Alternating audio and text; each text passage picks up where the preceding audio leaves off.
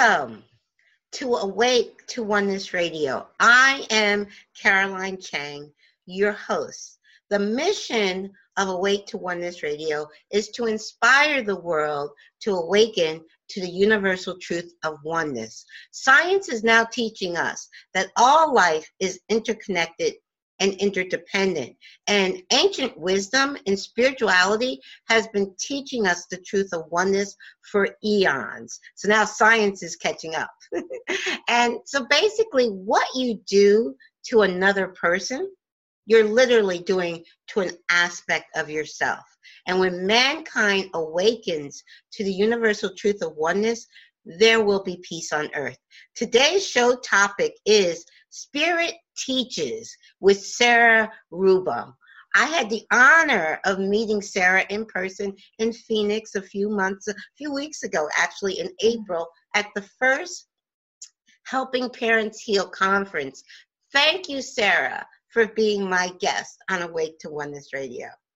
Thank you, Carolyn. I'm thrilled to be here with you. I love uh, meeting you. Thank you. Oh, I love meeting you. I loved, I sat through your um, work breakout session, they call them, and I just said, oh, I want her. I love to have her as a guest on the show. So please, so I did, I know a little bit of your story. Please share with our listeners your journey and, you know, your story and how you came to be the wonderful, doing the wonderful work that you're doing today. Well, thank you my story. Um, we all have a unique story, and that really is why we're all doing this work. And my story started in 1994 when my only child, Scott, left this earth in a sudden fashion in a way that I could never have anticipated. He was 19 years old in college and wanted to work in a national park in the summer in between his uh, freshman and sophomore years of college we live in Ohio, and Scott had gotten an internship in Colorado to work at a national park. He's very much into the environment, recycling, all that really important, um, important nature uh, yes. kind of tied into. So um, his dad and I were a little reluctant. We knew Scott had a seizure disorder that was very well taken care of. That came out of nowhere when he was 15. Okay. But we trusted Yes. And we wanted him to be able to expand and fly and be all he could be because that was the kind of kid he was. Yes. Uh, so we let him go. We got him out there safely. He had his car for the summer. And then we would uh, just connect with him on the phone. 1994, no cell phone. no cell phones, right? Exactly. Unbelievable. I know it is. Yes. Uh, and yet we had he had one phone number that he left with us and said he'd call us on Sunday nights. So right. we just trusted that. So when he got to Colorado, he he was there, got there on a Sunday. Um, just trusted he was being trained by the adults in the park. That other college students would be coming for the summer. That was going to be the fun part. And yeah, he was the first one to get there. So the first week he was there alone in a ten room dorm. Okay. Uh, he was not feeling well, which I did not know because we weren't having constant contact. And on Thursday, he called me and said, I'm not feeling well, mom. I don't know what it is. I've been sick ever since I got here. I really did not know what to do. Right. What I did find out, though, as I tried not to scare him with my own fear, was that uh, there in the park, the, the adults that were there had given him the name of a doctor and set up a doctor's appointment for the next day. So Scott went to the doctor on Friday morning. So he'd only been there for five days. The doctor said he had strep throat, okay, which I kind of thought um, from his symptoms. And but he'd gotten medication, he was eating. I could tell he was feeling better and relieved as well. So then I was relieved. Right. Mm-hmm. So that was Friday. Then, um, excuse me, sorry. Um, yeah, I, uh, I have a, you, you say talk about Scott's and, and I have a little dry throat just because I went camping in the rain a few weeks ago, but. yeah, that's not good either. yes. Um, but on Sunday night, Scott did not call his dad or I. We were divorced. And we just trusted that he was busy. Other kids were coming to the park. Uh, we just trusted it. On, unfortunately, though, on Monday morning, we got phone calls that um, Scott had died in his room. And it looked from the pathologist report like he had died Friday night in his sleep. And no one checked on Scott the whole weekend. None of the adults knew he was going to the doctor. I'd even talked to one of the, the workers in the park and said, I want you to know he's my only child. You know, just please keep an eye on him. And they all went busy. They went in town and they went camping and they did what they do on the weekends. And we were left with that. And mm. so that was the beginning of my journey. And I couldn't have ever known what that first day would be like and what was yet to follow, which has been incredible. I have to admit, it's just been uh, so much, so much harder and so much more beautiful than I can imagine. Mm-hmm. So we flew out to Colorado because we needed to be there. We never saw Scott again. They told us not to see him. We trusted the doctors, the pathologist, and so we went to talk to them and really felt so badly for them. We felt that they would have done anything they could have to, to have saved Scott. And since he died in his sleep on Friday, no one really could have saved him. It was the strep throat, seizure disorder, maybe, elevation and dehydration. All of that came together, and it was just the end. Mm.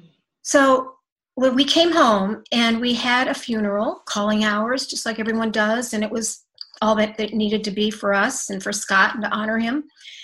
And the very next morning, I woke up and I just felt a need to write a letter to our local paper and to say I I need to I want to thank the community and Scott had been senior class president of his class the year before. Oh, thank you for coming and taking care of us and sharing stories so we could laugh and remember. There was something really driving me to do that. And so I got out of bed with my tears and said to my husband, I'm, I'm going to go just write this right now. Mm-hmm. And I went, I found some paper. It was Scott's notebook paper from high school, still in the cupboard. And I pulled out two pieces of paper. And one of the pages that came out was a poem in the notebook paper package, still with a cellophane wrapped around it. And it was a, a, a poem titled um, Our Children Are Like Kites. And it went on to say that we, we, you know, with our children as kites, we let them out a little bit at a time, which we do, and we pull them back in. And they get stuck in the gutter, and we lift them out gently, and we get them on their way, and we let them fly again. And towards the end of the poem, this pretty simple poem written by Erma Bombeck, I've since learned, was that the words were saying, I am now free and alone, meant to soar as I'm meant to soar. Yes. And that word soar was so moving because it was like I thought he had died, right? right. But he's telling me in this poem, I'm soaring. And the other key component to this was there was a drawing at the bottom of this, a handmade drawing at the bottom of this poem in the notebook paper package. And it was of three people holding kites, and in each kite was a letter, and it spelled May. And Scott died May 20th. So it was like, this was for me. And I have to tell you, Carolyn, in 1994, we did not know about signs. No one talked about it. It was not openly shared. But I knew it was a message from Scott, and I was immediately transformed in that moment. Wow. And that was the beginning. And I then continued to get signs. I shared them openly with friends, not knowing how they would react. But there was something so exciting about it. And I think I shared it with such an excitement that they didn't feel like they could dampen my spirits. And then it became more and more real of hearing Scott. Yes. And so my spiritual journey started immediately, which I couldn't have ever known what a spiritual journey was. And it has then um, progressed, and we now just passed 24 years um, with Scott because he's very much present in everything I do. Yes. Um, so, so true. Wow, that's amazing. Yes, that is so. Uh, so that is so touching. The way our children, because we know they are not gone, they are still very much with us, and how they give us and send us those messages. And I think one of the most important things is like a, a, a grieving parent may not have even picked up on that poem. You know, not, you know, they may have seen it, but think, uh, you know, kind of. So I think it's so important for not just parents, but anyone who is really missing the physical presence of a loved one to understand that they are not gone and they are trying their hardest to get messages like that to us. So when we see messages like that, not to just think, oh, that's just a coincidence or that's just my imagination. No, that is our loved ones trying to let us know that they're soaring, like Scott was telling you, and they're fine. Yes. Yeah. It was so remarkable. And yes. uh, I'm like you said, I, I could have just set that aside and go, I don't know what this is. I'm going to write my letter that morning. Right. But it was so, so certain in my mind that somehow he was communicating with me, not even knowing that was possible.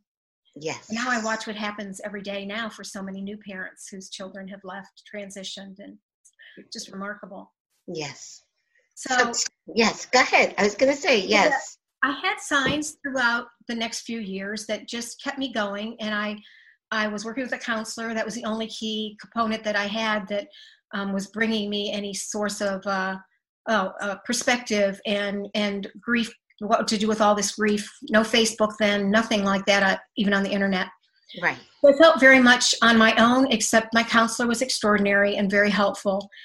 And I just kept going for years. Yes. Uh, never thought I'd be in counseling. But, and then I started a support group as well. And I felt Scott was then very present with me, helping me, guiding me, bringing out key. I'd open up a book and I would know that that was the statement I was supposed to share with my parents in the parents group, that kind of thing. Yes. So it wasn't until actually six years after Scott died, and I know that's longer, and, and Spirit is moving faster now. So I see that all the time, which I'm thrilled for every parent that's you know getting more than I was able to get. But I am I have survived, and that is a, a key component to that. I am it's not I'm going around. I'm not telling everybody I'm a survivor, but I did survive with what little or what big things could come that showed me that I wasn't alone. Yes. Yes. So six years later, I heard the words that I never really heard anything like this before, which just kind of went through my mind that said, build the children's memorial. Well, this time I did ignore it because I don't know, I did not know what that was. It did not sound like Scott. It was literally just a statement that said, build the children's memorial. And it was like, well, I'm not doing that. I don't know how to do that. I'd have to fundraise. I've never done that. So I ignored it. But three weeks later, because they are persistent, I was sitting at a red light, my mind kind of blank, and I heard the words exactly the same way no emotion, just build the children's memorial. And at that moment, it was like, oh my gosh, that must be Scott. It's got to be. Yes. And so I raced home and so excited because I, I always thought if I heard Scott, it would sound like exactly like his voice, where he'd go Hi, mom, it's Scott. But it wasn't like that. It was a statement, but so connected to him and for me. And I asked my husband at that point when I went home, Do you think I'm crazy that I, I think I heard Scott tell me to build a children's memorial? And I say this all the time, but it's like he couldn't really tell me I was crazy, right? Because that would not have been the right answer. He knows that. and so for that, I gathered a group of my support, my support group, and we raised fifty thousand dollars in seven months, and we built the Angel of Hope here in Stow, Ohio. Just so extraordinary, and every step of the way, I was getting signs from Scott. Sometimes it was brownies. I mean, we love chocolate, and in you know when a neurologist offered me a brownie sounds kind of weird it's like i knew scott was in the house in the hospital let's say and so i wrote down the signs and i just was buoyed and just lifted by his his presence because i knew that's what he wanted me to do wow. so that's kind of how i really got to know a, a deeper part of the journey and where who i was in this and and where scott was too Yes. Um, it wasn't always enough to fill my heart. Is there ever enough, right?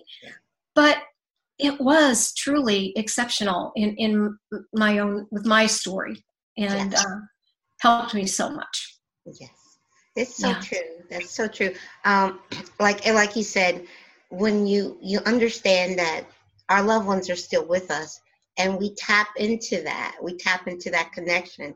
It does take us on a path that our paths our soul um, plan. You know, it puts us on our soul intention while we came here. And the same thing happened six months after my son Kyle transitioned.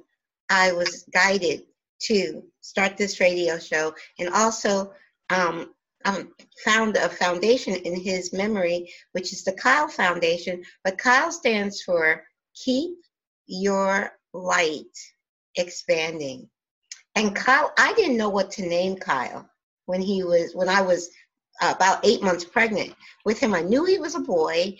I didn't know what to name him, and the name Kyle came. I I don't actually remember the dream, but I, it came to me in a dream. And I believe he told me to name him Kyle because I would use that the words, the, the acronym K Y L E later on in life. So I truly believe that. Yes, that is amazing. That is amazing. Yes. Yes. Yeah, we can never really know. And now, you know, when I look back and you just talked about soul planning, which is, of course, one of my main um, areas of uh, conversation yes. with so many bereaved parents. Yes. Is that when, we can't always see it when we're new in our grief and we're just trying to get through each day and trying to understand what's going on and what do the signs mean and, and, and really bring meaning to all of that. Yes.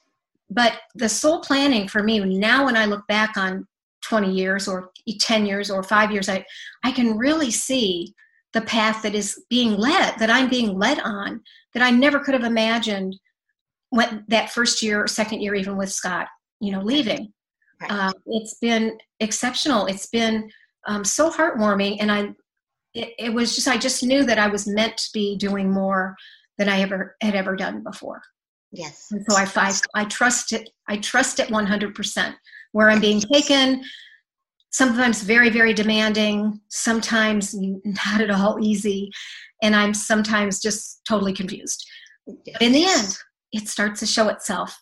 And then I feel comforted by the path that uh, I know I chose to be on with Scott Spirit. So true, so true. Like you said in the beginning, each of us we have our own unique journey and it's and i say this it's not just parents it's anyone it's everyone because everyone is going to experience that type of loss in their life whether it is a child a parent a best friend a, a husband a lover a you know it doesn't you know we experience that as we go through life. That's we're on that journey, and, all, and when we experience those transitions, I always use the word transition because I know they're not gone. I know there's eternal life. On my journey, it was unique where I was actually blessed to begin. I had two and two and a half extra years with Kyle, and during that time, I was reading books like Your Soul's Plan, Your Soul's Gift. Matter of fact, Your Soul's Plan, I was reading the last month of Kyle's life while he was here on Earth because I he was on I he was in ICU on life support and in I was in that ICU room reading Your Soul's Plan and contacted Robert Schwartz, the author, while Kyle was still in the physical, but he was on life support and didn't know what was going to happen because two and a half years earlier, when he was on life support, he pulled himself off. That's why I said I was I was blessed with two and a half more years with him. Um, I and I wasn't really in any shape for him to go in 2011 because I tried to commit suicide while he was on life support. And then uh, I survived the suicide, and he, I whispered in his ear, "Kyle, get better so we could both go home," and he did. He literally he took himself off life support. So I I I lived through such a miracle, and was so blessed with that miracle. I told God I will never ever ever stop thanking Him so when it came around again, where he was on life support in 2014, I I didn't forget my promise to God that I know this everything that's happening is a soul plan between Kyle and I, and that the soul never dies. He's if he decides to transition this time, he's not going anywhere. Mm-hmm. His physical body is is just a vehicle and and we all will leave our physical body at one time but it's not who we are. And so i was blessed and i was reading your soul so please let's uh, i'm i would love for you to share um, about your soul's plan and the work you're doing with your soul's planning with our listeners. Okay. Well i find it extraordinary that you were reading that book before kyle left before he transitioned. The knowing that you had just to be in that place i i, I just i think that's i'm just so happy for not happy for you. I'm i'm it would a relief it had to be to know more than you could have known before that yes. book came out. So for me i discovered your soul's plan as well in 2007 when it first came out. Uh, robert schwartz lived an hour from me. I tracked oh. him down.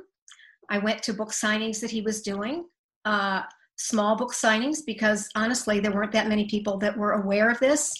He was really on the forefront of an incredible gift to all of us who are uh, trying to understand life and death and, and beyond. Yes. Transitioning all.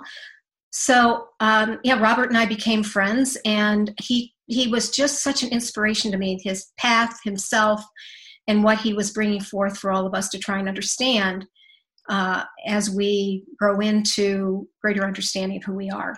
Yes. So for me, in 2007, so now that's been 11 years, I have been utilizing that book in so many ways. And I, you know, I asked my husband to read it at one point, and he just could not understand. It just did not resonate with him. Yes. I had to let that be. And he's Scott's stepdad anyway, but still, but uh, for some reason that book just sucked me in. I'm sure you too. Yes. And it resonated so totally with me. Um, and there was even the, the, the death of an only child in that yes. book as well. That was very powerful for me. Yes. And so what happened on this path uh, is that Scott started bringing me more and more information and concentrating more on um, the soul path, the soul plan, the yes. fact that we're spiritual beings having human experiences, and really taking me in a place to make that more of uh, what I'm going to be teaching and writing about. And I have a blog that I started with Scott. Well, let's say Scott started the blog with me because I wasn't going to write a blog it was then determined I would write a blog because that was in my plan, yes. and I got to see the the path that was taken to get me to that um, to that blog of Death Teaches. And throughout that blog, we start with my story with Scott, and just telling about the experiences and the signs and how I was shown my path and and how I was going to somehow get through this. And there was always someone there, maybe to give me an insight or a quote or something that just kind of lifted me. Yes. So as we continue continued writing that blog, Death Teaches, it was, um, and it was always designed by Spirit anyway. It was for Scott then to step into that, and I would write the first part of the blog. Then the second part would be Scott that we put in italics, and he would bring explanation and meaning and depth to what the experiences that I had had in, in, in, all of that. So I didn't even know where this blog was going to go. I didn't know where it was headed, but clearly he did and he was he's you know spirit was guiding it completely and so by the time we were finished with that blog which we um, ended at the end of last year uh, with like about 80 blogs mm-hmm. it had mm-hmm. gotten to the point where scott was speaking more and more bringing us more information you know to start looking ourselves more as spirit in ways than um, i'd ever learned earlier but we wanted to get this out to the new the newly bereaved in any case it doesn't make any difference like you're saying Caroline. right if it's your child you, there's everyone in your life that you know there's the the chance that you don't know who's going to be leaving at any point in time or yes. transitioning yes so what happened with the, the death teaches blog is we've now made it into a book yes I want to kind of share that yes my website yes which is um, spiritteaches.org so we finished that book we finished the book we finished the blog and then i thought okay I didn't know what was coming next. And the next part was then Spirit Teaches, yes. which is now, um, I've channeled Scott for quite some time. I know a lot of parents are hearing their children, which is so extraordinary. Yes. And he has been my teacher, and now he, well, and my guide, and, you know, given me all the direction really that I feel like I've had since uh, Scott transitioned. Right. But the Spirit Teaches comes from a place of Spirit really writing what they feel the readers need in ways that I never could. Mm-hmm. As I'm writing these blogs, and it was with Death Teaches too, I really would sit down at the computer and I never knew what was coming out.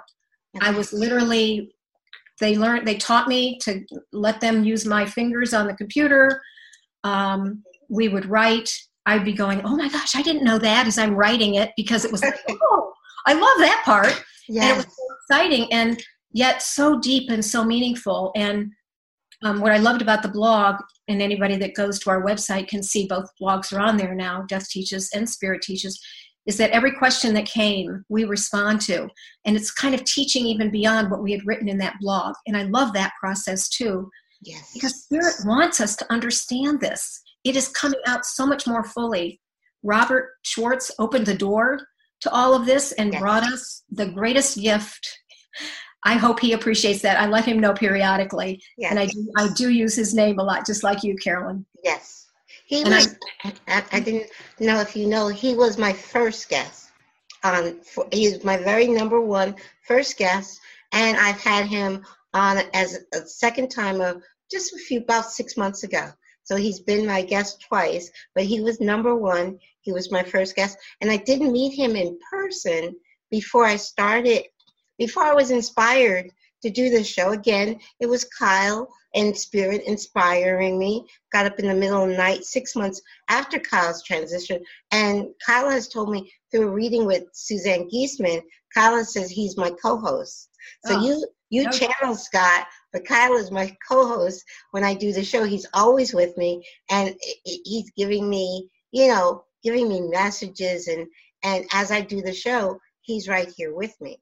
So he's my co-host, and um, but yes, Robert Schwartz is amazing. I, I had the wonderful opportunity of, like I said, when Kyle was still in his physical body on life support, I discovered, I Googled Your Soul's Plan. I didn't know there was a book named, Your- I just Googled Your Soul's Plan because I, I knew somewhere in my heart that this was a soul plan. And I wanted to know more about soul plan. So I just Googled Your Soul Plan. And of course, Robert in the book came up and I got the book right away. And re- I had both of them in the ICU room, and I emailed Robert, and he got right back to me. So I'm emailing back and forth to Robert while I'm in the ICU room with Kyle. So it was it was definitely so Wonderful. Is yes, so powerful. It just shows how much is not really in our hands. yes, You know, and we feel so strongly that we have free will in so many ways. And yet when you're on this on this journey and you begin to trust it and just see what comes that you never could have imagined, that you couldn't have thought of, that I couldn't have thought of.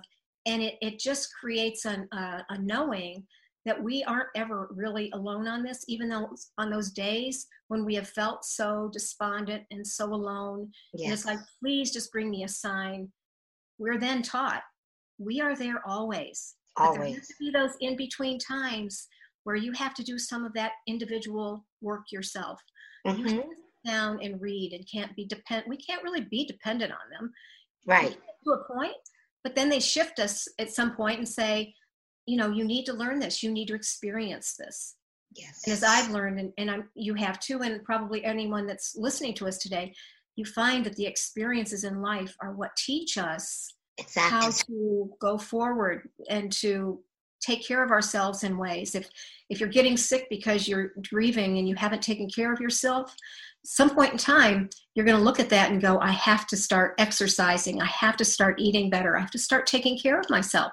That experience taught us that. Yes, and so when we go from experience to experience, and then in time we can look back on them, or even presently when you're going through it, is to say, this is another piece to my journey. I always use these words that I know Spirit gave me trust the journey. And it sounds like just, well, trust the journey. We've heard that before. But I'm saying, no, really, truly, trust this journey. It is taking you places you'll never know you could go. It's taking you places you didn't want to go. But what did you learn from that? Mhm. because pain is a teacher. It is a huge teacher. And we try and understand that, but we can't live in pain typically for a real long time and just stay stationary in that. Something's going to trigger, which I now know is spirit, is going to trigger movement in us and take us somewhere else. And so maybe we finally go and say, okay, I'll start exercising. I started jazzercising. Um, but now there's so much. You can have your own personal trainer. But maybe that person becomes a dear friend and, and starts to understand your journey in a way that you couldn't have. And through those conversations, you are growing again through that experience. So I know this whole lifetime with everything that happens to our loved ones is meant to be experiential. Yes. It's so true, and it's so true what you say. See, we as human in our human consciousness, we think so linear, but in truth, um, free will and soul planning go hand in hand. There, it's not this or that; it's this and that. We do from our spiritual, our higher self. Which is still in the spirit realm, but we're still connected. Our human, our human body is just like an avatar. It's just like a car. It's just a vehicle. But we are, our human consciousness doesn't remember our soul plan, but our higher self never forgets it. And our higher self is, we're always connected to it. So our higher self is always guiding us. It's like, okay, this was the soul plan. Get on track, you know? And we, we plan these challenges, these, what we call from the human perspective, we think, oh my God, that's so tragic, that's so horrible. We planned it to help us get back on the path of why we're here because we know from the from the spiritual perspective it's not it's not what it seems it's just because this life is just um a mirror reflection of who we are and we chose it. There's nothing being done to us. We planned it all. We're doing it to ourselves. And we plan these challenges. And people i know people from the human perspective will say why would i plan that? You did. Okay? You just you did. You planned it. And when you own it, it there's a sense of freedom and power in owning your own experience. Nobody did anything to me. Everything i'm doing to myself and i own it. And that gives you the opportunity. If you don't like the direction it's going you have the power to change it. Only you. And in every now moment because all there is is the now. In every now moment we have that opportunity to to follow our heart and and to follow love our fear in every now moment. And our point of power is in the now. So it doesn't matter what happened a moment ago. It doesn't matter what's going to happen in the next. It's this now moment where your power lies where you can choose love or fear. And when you you understand that it's it, it's it's a sense of for me, joy. And just knowing that, yeah, this isn't all there is. There's so much more, and we're going to live many more lives, and we've lived many. If we think of it, and we're living them now, in the here and now. That's because it's not past or future; it's all now. Well, I love having this conversation with you. You know so much. One said that any better. Oh, thank Honestly, you. no, to have such a depth and understanding of that, it does release us oh, yes. so much that has hung over us um, as we as we travel on this journey without that information. But I know we came here to experience this this trans this death transition. We came here and we knew, as you were saying, we planned this before we are born. Yes. I planned this with Scott. You planned this with Kyle. And we knew at that time, with the all knowing of spirit, yes. these experiences would show us so much more. We would then experience, we can then teach, and we're always here to evolve. And we're here, each of us in our own way are evolving others, whether as a mother we are, yes. and as a, as a mother whose child has left, we are as well. Yes.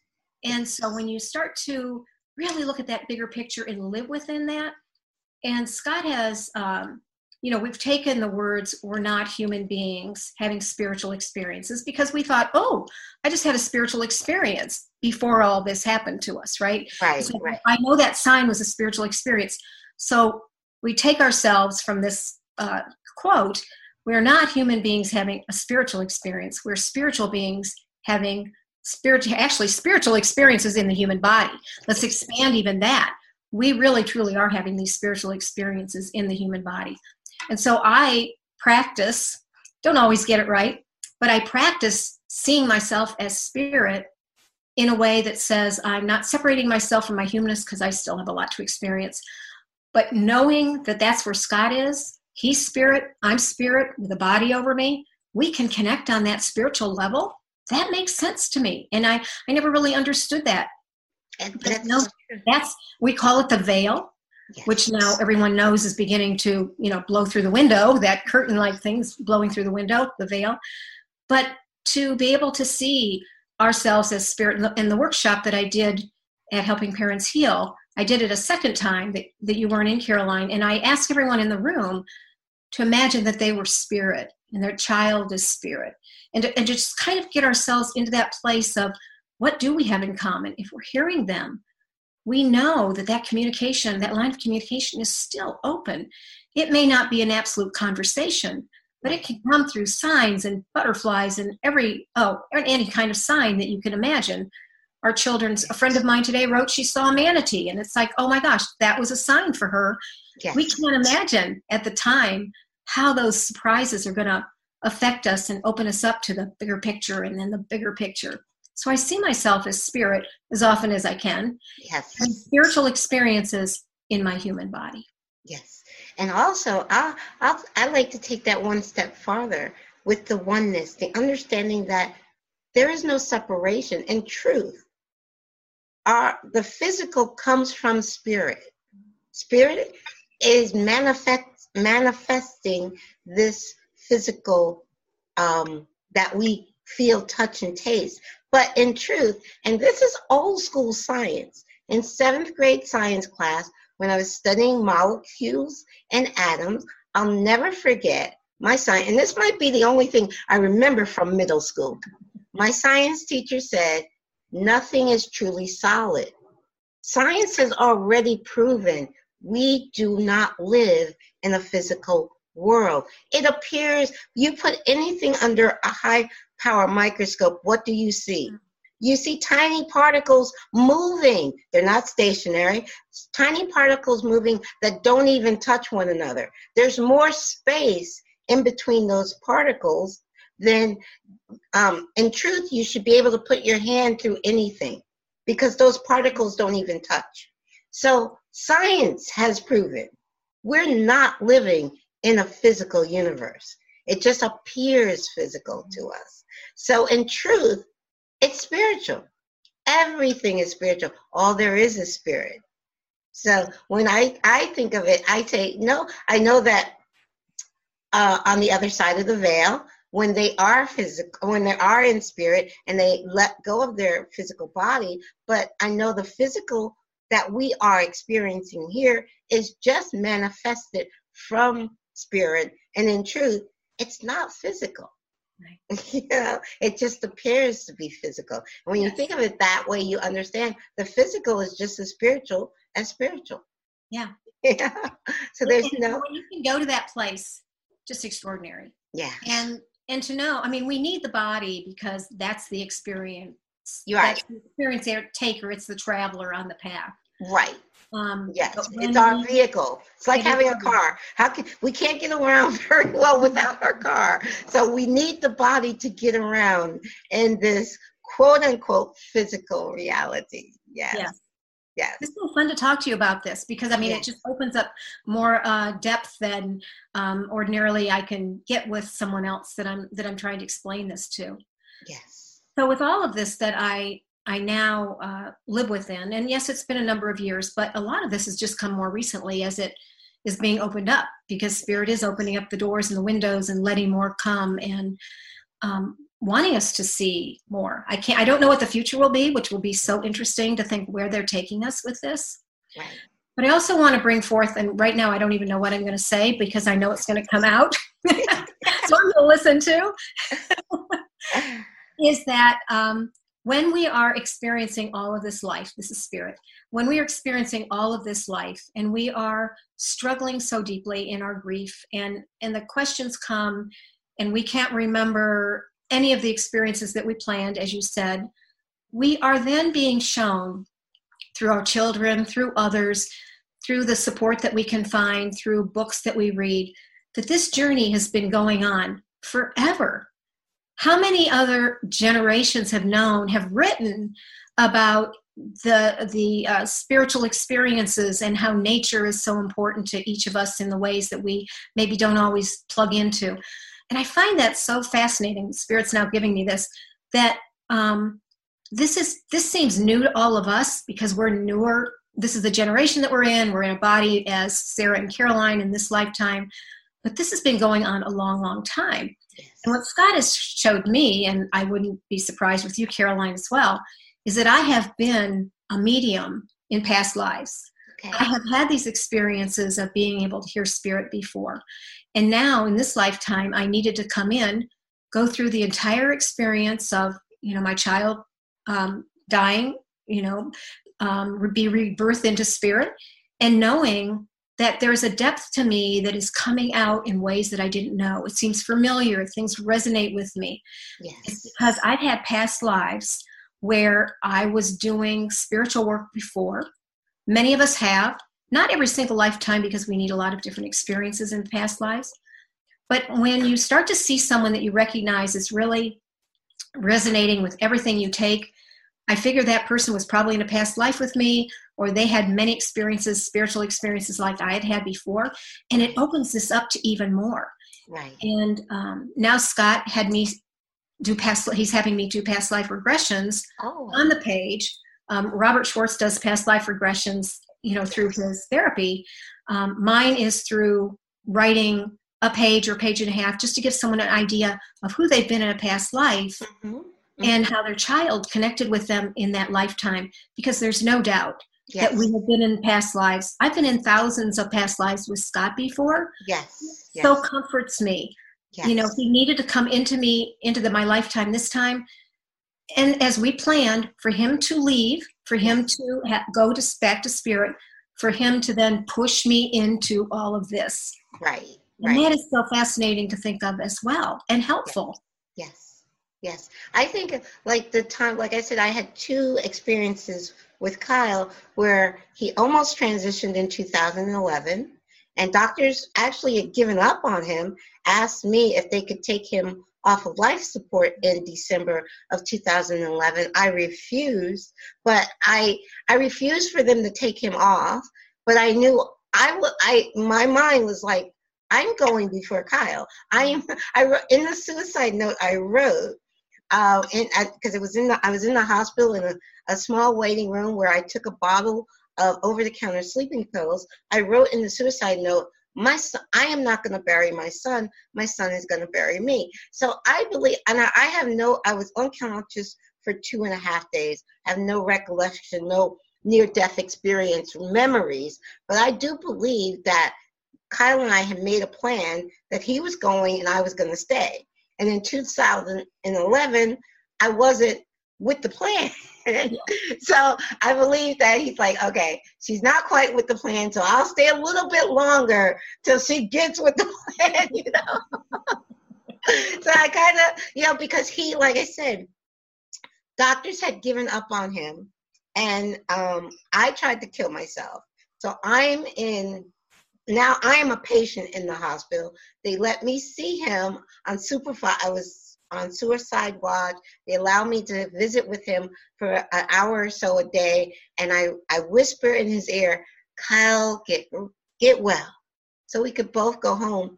And he that night he pulled himself off life support. So that was all spirit. That was just a true medical miracle. And he and I'm sure at some point his soul said to my soul, okay, she's not quite ready. We need to give her a little bit more time so she can follow up on her end of the deal of the, you know, of the plan.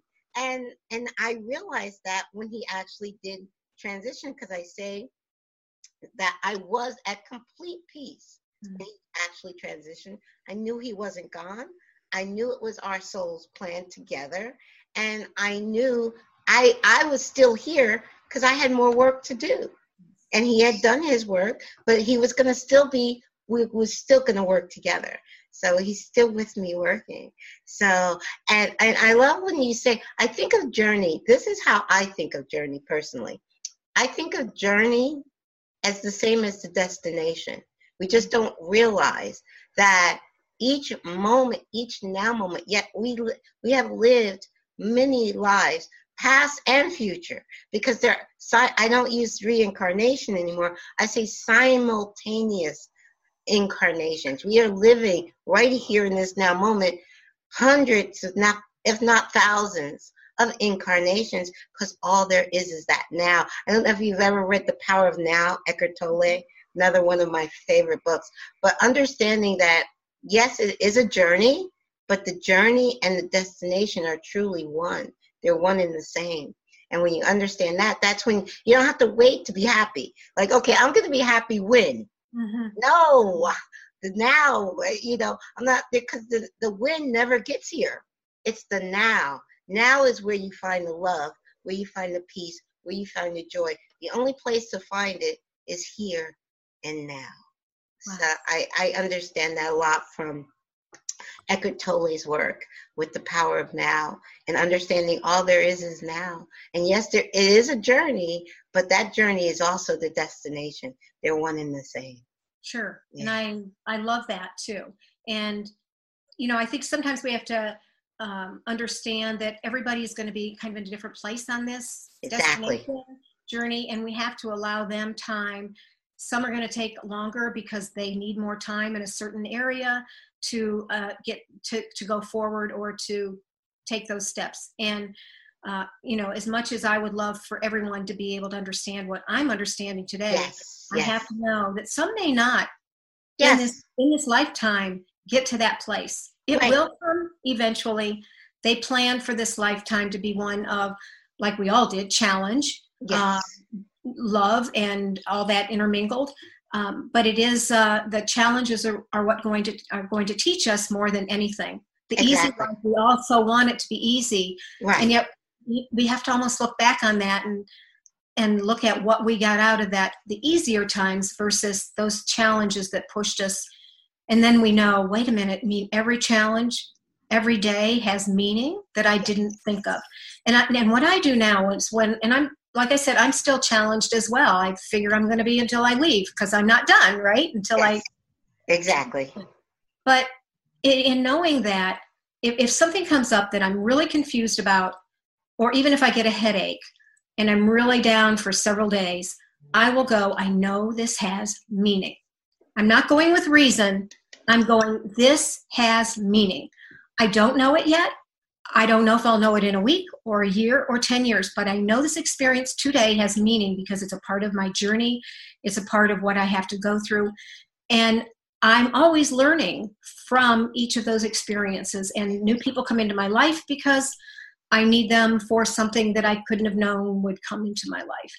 And so I would encourage everyone who's going through all of this that we are as well is to is to use that word meaning and not get stuck on reason um, because that one just doesn't sit that doesn't sit well with anybody as far as i can find in, in when you're talking about grief right. yes. and death yes but having meaning always is um, helping me and there's a book that i mean louise hay does a lot of books a lot of reading i mean writing with that mm-hmm. and um, often i can find meaning from a little book that she wrote called um, you can heal your body Yes. And she will come up with like, um, you know, let's say if I have a, a, if I would break my toe, and it's like, oh my gosh, why did I break my toe? I just, oh, I stubbed my toe. This hurts so badly. But then right. I have to go to that place. It's like, wait a minute, this has meaning. It wouldn't have happened. It's going to make me hobble or go to the doctor, or you know, I'm going to be in pain for a little while. But she has affirmations that go with these in that book. You can heal your body. Yes. And I know for toe, it is all details in life take care of themselves. Mm. It's like, well, okay, I don't always see that happening. Right. But if I take that in and go, but it's not so much my toe right now, it's a message to Sara that's yes. saying, here's your words for the day, here's your affirmation. Yes. All details in life take care of themselves. Why? How? Because it was soul planned. Yes. Because we've created it in spirit. We know we need this experience and the details really are taking care of themselves. We can't always see the uh, the outcome. We can't always see the process. Yes. But spirit knows it. Yes, and, and I love the two two points you touched upon. Is everybody is actually perfect exactly where they are, even if they're even if they're in a place where they cannot even get out of the bed. Mm-hmm. They are perfect. Everyone everyone is a divine, perfect aspect of God. And it's hard. I, I noticed this in, in, in my travels, and, and it's hard for people to say, I'm perfect. Because we're taught as human beings, you're imperfect. We are perfect. We are all perfect, divine aspects of God. That is who we are. And whatever you call yourself, you're calling God. So if you call yourself imperfect, you're calling God imperfect. You are perfect. Anyone, everyone listening to this, podcast, anyone in every seven, what is seven billion people mm-hmm. or, or more, everyone is perfect, no matter where they are in their journey. They are perfect because they are all a reflection of God, and God is always perfect. He's never not perfect, and we are all that. I love Rumi's quote You are not a drop in the ocean, you are the ocean in a drop. We are each God in a drop, God in his entirety. So if we call ourselves imperfect, we're calling God imperfect. We are always perfect. So at number one, I wanted to touch on that. So wherever you are in your journey, you're perfect exactly where you're supposed to be. And the other app, see, there was two points. Why did I forget the second point? the second point, I think it was, what was this? Because we touched upon the um, that everybody is perfect, but the other point was, oh, it'll come back to me. Yeah, it'll come back. It'll come back. You were just talking about it, and it's like, uh, but it's yes. It's, it's and, I, and I think I think the dichotomy of this too with us as as human beings Yes. You know, but it's really spirit. But we see ourselves mostly as human beings. Yes. When we start to say, wait, I'm spirit, I'm a human being, wait, I'm a, I'm a spiritual being in a human body, we start to merge that part of imperfection and perfection to be right. able to see that. I mean, I, I don't go around saying I'm perfect very often. I know that's that means, that's that's the point I'm trying to make. Yeah. It's just the way we're we're taught not to. I mean, if you're Christian, you can't. If you say I am God, that's blasphemy. But in truth, we are. That's who we are. We and are God. Yes, yes. I understand that. And I think yes. the more we get to that place of seeing ourselves centered in spirit, I say spirit God, but yes. if we see ourselves centered in spirit, we begin to see that we came in and we think we have flaws and there's this wrong or that wrong but that that really is the part of us that we came in to see and to be able to accept or to be able to um, work with or love right all the parts of ourselves. Yes. But it's a process. It is a part of the process. It's a part of the journey. It's part of the destination. Right. And I, we knew when we planned this what we needed and what we are coming for. And of course, we've forgotten it. But right. we will remind you and I, and others will remind those that we can that this is the journey and the destination. And when we accept it and embrace it, it really is easier than fighting it. Yes. And yet we do have to fight at times to get to the place where we can understand and process. Right. It's a back and forth journey. Yes. But the soul planning is the piece that really helped me uh, open up to all of that's got meaning. Mm-hmm. Yes, that that was it. That it does all have meaning. That's exactly to um, when things happen to me now. I that unexpected things, uh, unpreferable unexpected things, I always ask that question. I always say, I know it's happening for my highest good. Even though I don't understand it, that was that was the second point. that was the second point. Even though I don't understand it, but I know whatever happens is happening for my highest good, or it wouldn't be happening. So and whether and we will insist it's not true, but yes. when you get to that place that you can it's like, okay, you can relax into that yes. in a way that just feels um, like relief. Yes. But it's, a, it's what it is is really a greater understanding and awareness. Yes. And, and I find I find when I ask that question, when I look at it, instead of saying, "Oh my God, why does this always happen to me?" Instead of going there, saying, "Hmm, okay, this is happening for my higher purpose." And when I do that, when I take a look at it, I see the the purpose. Maybe not the full pur- purpose of why it happened, but I start to see a little bit of the direction it's leading me in mm-hmm. and saying, okay, it's breadcrumbs. Okay. Instead of going there, it wants me to go here. Spirit wants me to follow this breadcrumb. So when I don't push against what's happening, another um, Byron Katie with love what is mm-hmm. when I don't push against what is and just love it and say, and say to myself, I know there's a higher purpose in this. Not sure what it is at this moment, but it does actually start coming to me much quicker if I'm pushing against it, saying, oh no, it shouldn't be happening. You know, when I do that, you, you don't see the reasoning and the, the way that spirit, you're pushing against where spirit is trying to lead you yeah. when you do that. So and yeah. that is the process is pushing yeah. and coming back and pushing and coming back and then maybe going, wait a minute, it's beginning to make more sense. And there's so much now available, you know, with the podcast like you're doing and uh and and the Zoom has opened up the opportunity for so yes. many more people to share. Yes. You can get so much more information. And I also I also want to make a point here that uh, not everything that I believe may resonate with you or someone else. Exactly. But we're all coming, we're all coming to that place of finding our own belief system. Exactly. So even though I might say, but this is what I believe and this is what I know, or I want you to believe in this. Right. I, I really don't do that because right. I know that if it's resonating with me, it will with some others. But somebody may not be ready for it. And so you, you really have to discover your own belief system. And even when you find it, in a year it can be you know changed and added to and some things dropped off uh, and that is the beauty of this you are evolving evolving into a greater awareness and seeing more and so we all have to find that that you know what works for us for that period of time so true. I always tell people I don't consider myself a teacher, a preacher, or anything. And I said, just what res I inspire my and I'd say inspire because all I feel like I can do uh, the outer world, a book, a, a person, a place, a thing, the outer world can only point you to you because it's all happening from within you.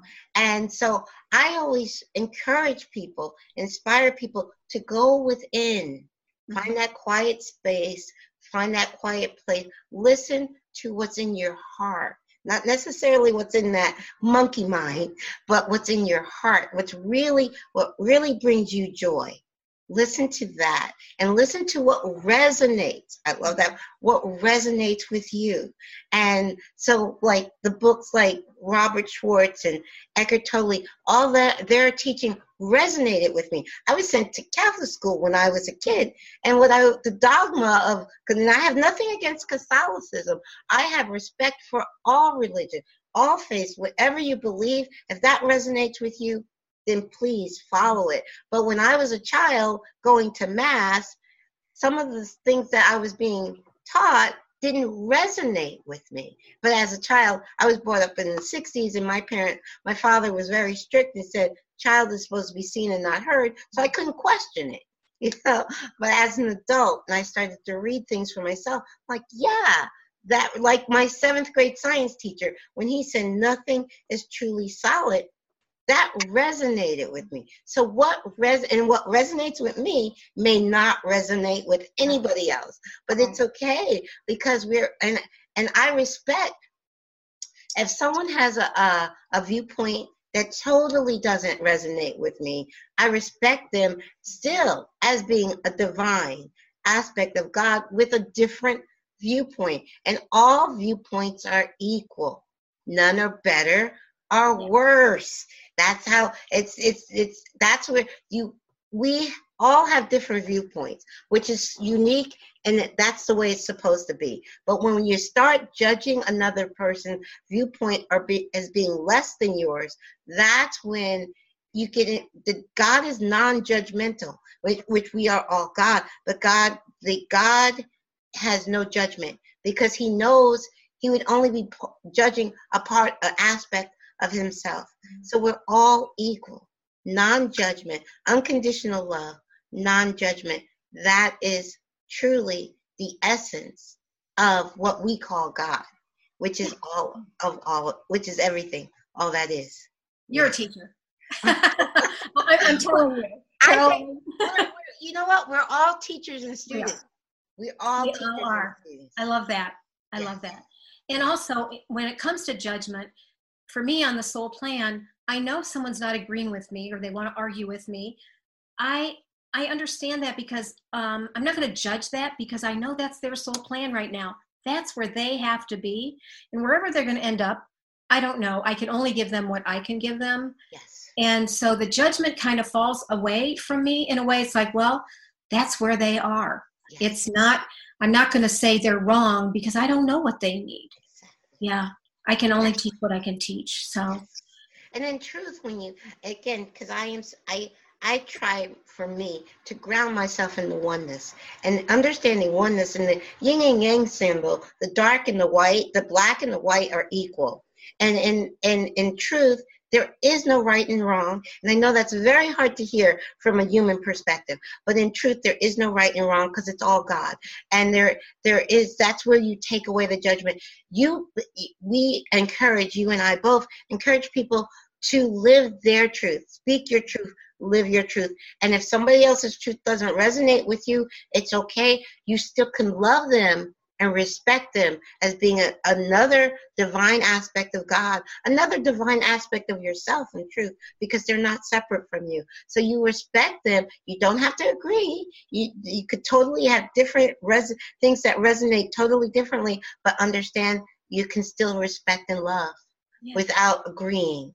You Yeah, know? for, for example i'm one of four children Yes. my older brother um, you know when i first told him about the kite poem the sign i had from scott it was like "Mm, i don't know so Yeah. then at our, our uh, angel of hope children's memorial we have a we have a candle lighting every christmas time every, know, Okay. every december and this one picture that my husband took has orbs all over it you can see Ah. faces in the orbs you can see angel wings i mean like everything could have been there that night was Yeah. there Yes. and I showed this to my brother, and he's like, "Nah, I think there's water on on on the lens."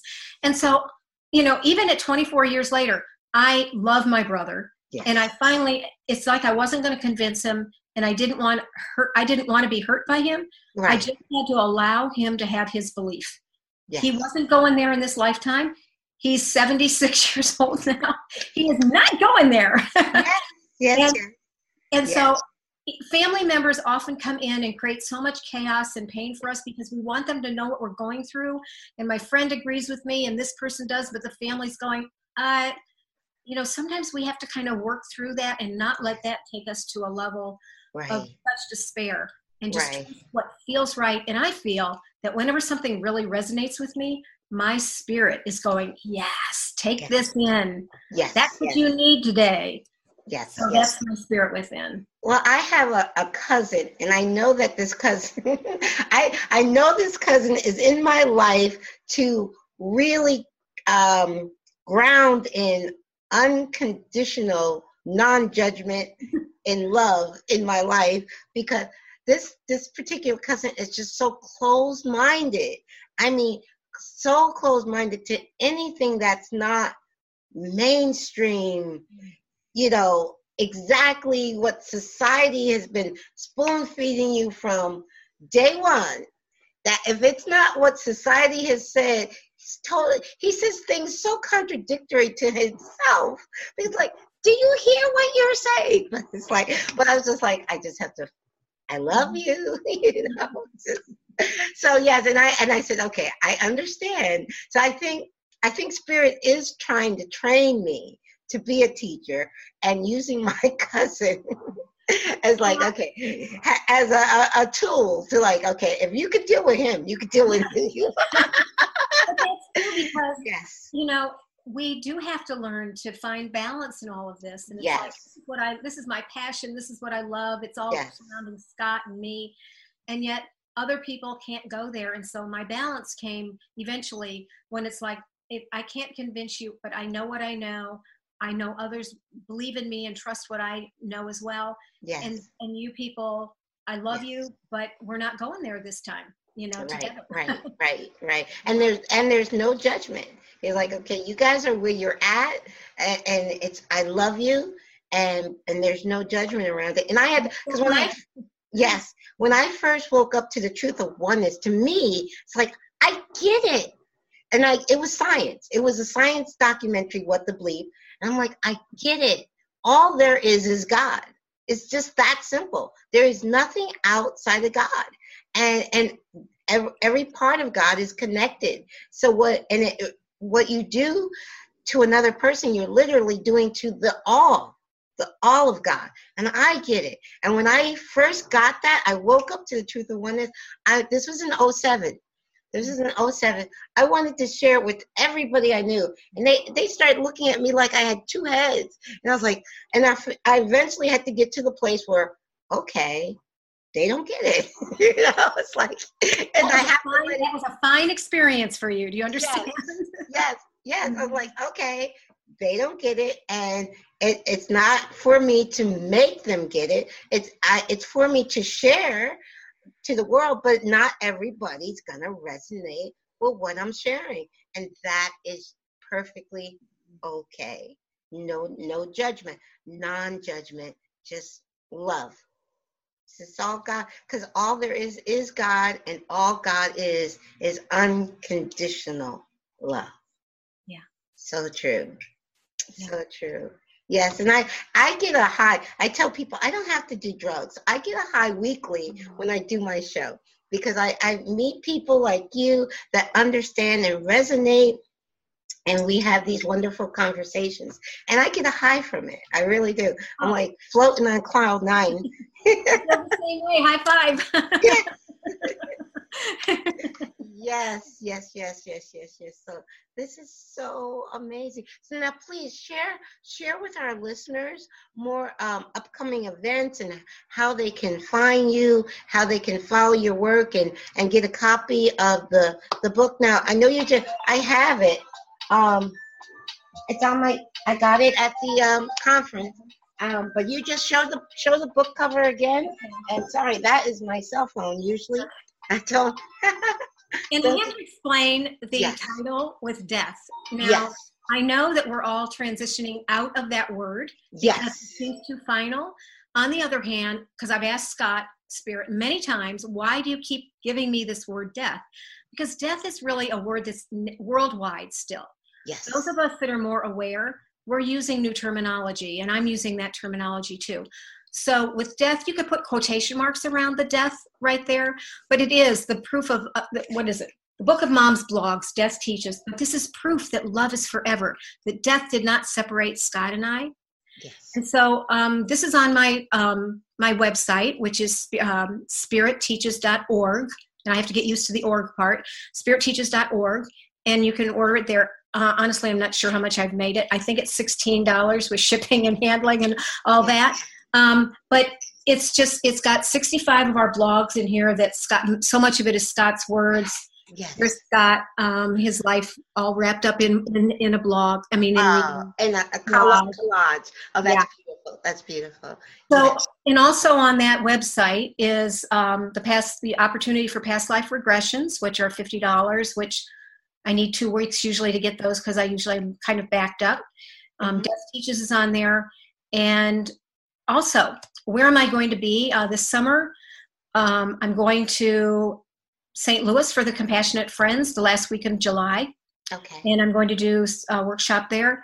And then the following week is Bereaved Parents of the USA, which is in Memphis, and do three workshops there. So, um, you know, a lot of uh, a lot of those uh, workshops are well mine are always going to be spiritual because that's the only thing that i'm, I'm bringing forth now right. but i can relate to just about anyone in any circumstance so, yes. so thank you for asking that and then i will be at the arei uh, yes. uh, in phoenix and uh, not presenting but as an attendee and learning and growing well i'm actually this i was asked to be a moderator um, for yes Wonderful. for the AR, and let's um and that is the say afterlife Research and Education Institute. Thank you. yes, because mm-hmm. I, but I was uh, one of my guests, Suzanne Wilson, asked me to moderate there. So I am so looking forward. I can't wait. I'll yes. be there. yes, beautiful. Thank you so much. And, and again, share your website. It's spiritteaches.org. Org. So please, I want anyone to follow you, to check you out on your website. And this, you know, like I said, we definitely are kindred and our sons. And I always know when I'm with a parent that has a child on the other side, I know our children, I know right now Scott and Kyle are together. No doubt. No, yes, no yeah. doubt. And they are together. Yes. and I know that they're both very proud. Yeah. Oh, yeah. I know that too. I know Yes. that. Uh, Yes. Thank you, Carolyn. Thank I really you. can't thank you enough. Oh, thank you. And I'm looking forward to seeing you again in September. There's a song. I'll see you in September. And uh, I can't sing. I tried to sing, especially with a dry throat. Yeah.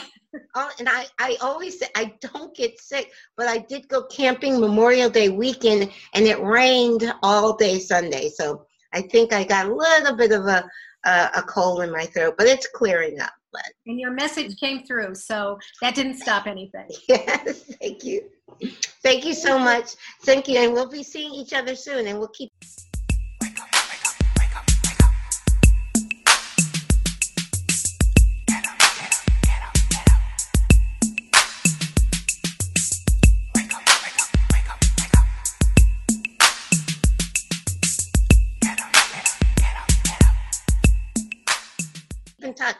Okay. Love Thank you. you. Love you. Love you so much.